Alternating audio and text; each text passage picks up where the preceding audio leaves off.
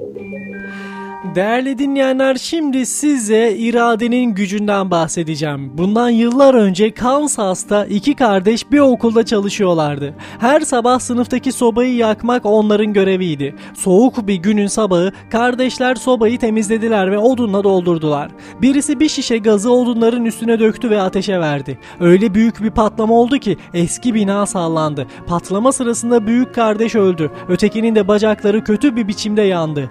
Daha sonra şişeye yanlışlıkla benzin doldurulduğu ortaya çıktı. Yaralanan çocuğu tedavi eden doktor çocuğun bacaklarını kesmenin daha iyi olacağını söyledi. Anne ve babası yıkılmıştı. Zaten bir oğullarını yitirmişlerdi. Şimdi de öteki oğulları bacaklarını kaybedecekti.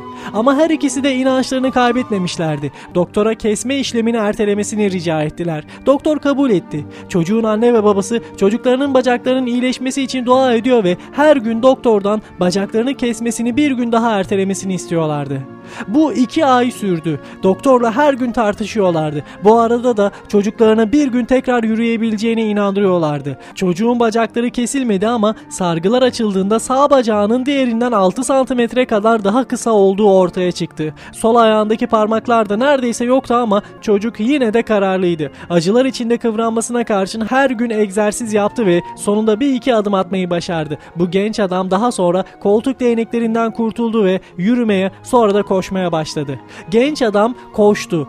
Koştu. Neredeyse kesilmek üzere olan bacaklar ona bir dünya rekorunu bile kazandırdı. Bu genç adamın adı Glenn Cunningham'dı. Dünyanın en hızlı insanı olarak tanınan gence Madison Square Garden'da 100 yılın sporcusu ünvanı verildi. Yüreğinin ve iradenin gücünü son damlasına dek kullanırsan başarı kaçınılmaz bir sonuç olmuş olur. Değerli dinleyenler siz de iradenizi kullanıyor musunuz? Yaşarken iradenizi ortaya koyuyor musunuz? Yüreğinizi ortaya koyuyor musunuz? Ya da şöyle sorayım. Hayatınızda hiç yüreğinizi ortaya koyarak yaptığınız bir şey var mı? Eğer yüreğinizi koyduysanız mutlaka başarılı olmuşsunuzdur. Mutlaka sonuçta mutluluğa kavuşmuşsunuzdur.